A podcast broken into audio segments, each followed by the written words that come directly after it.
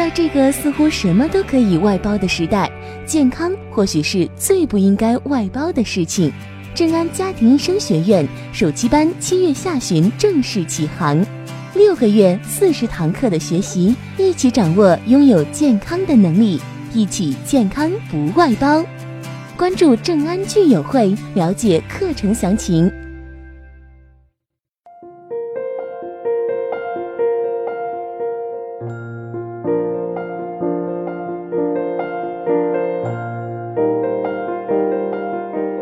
呃，既然中医是看现象的啊，大家注意哈，一定要记住这两个字，前面的字不重要，这两个字必须要记住的。苗头，什么叫苗头？苗头就类似于起风吧，就是台风那个小气团阶段哈，能明白吗？为什么要记住苗头这两个字？一定要记住苗头这两个字，否则我们可能出去会吓唬到别人的，因为我们人性啊有一个很。有人性有一个有一个表现，就是容喜欢和别人分享。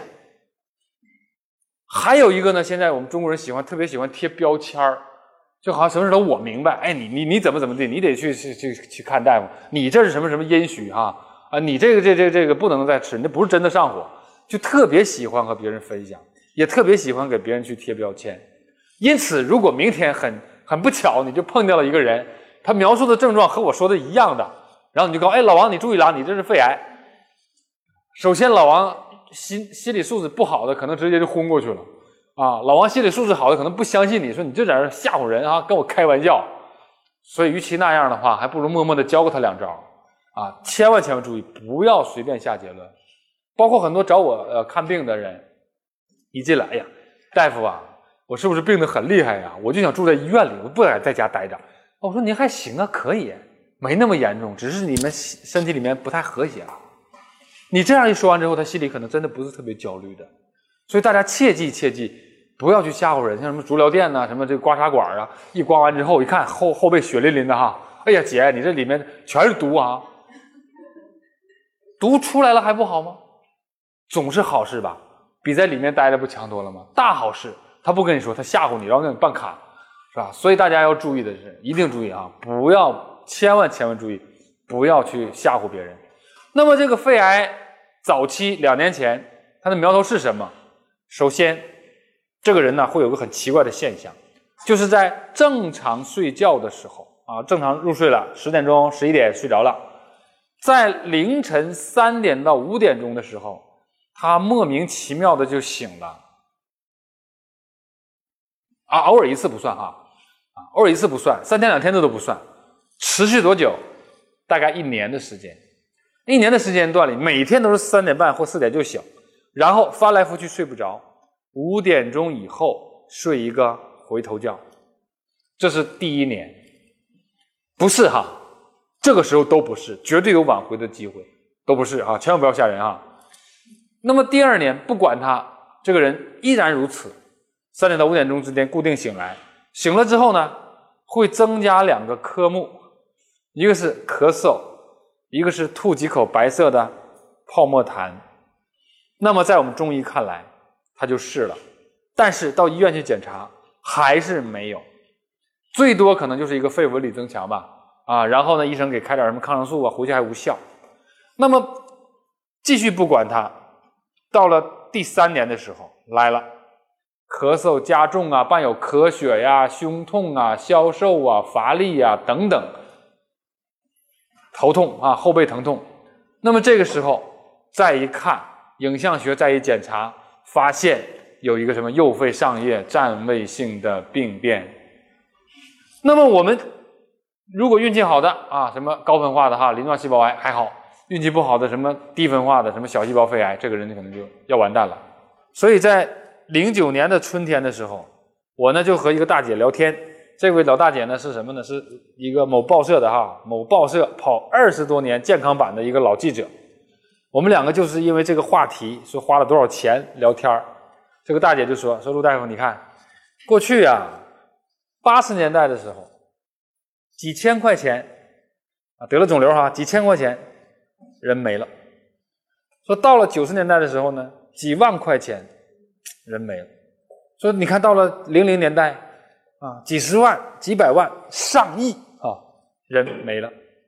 他说，既然这个结果是一样的，成本不一样，那我和我的姐妹们就商量好了，说将来不管谁得了这个病，咱不治了，啊，干嘛呢？说到北京的郊区，什么怀柔啊、密云呐，找一个什么小平房，哎，依山傍水的小平房，就自生自灭，不打扰别人就好。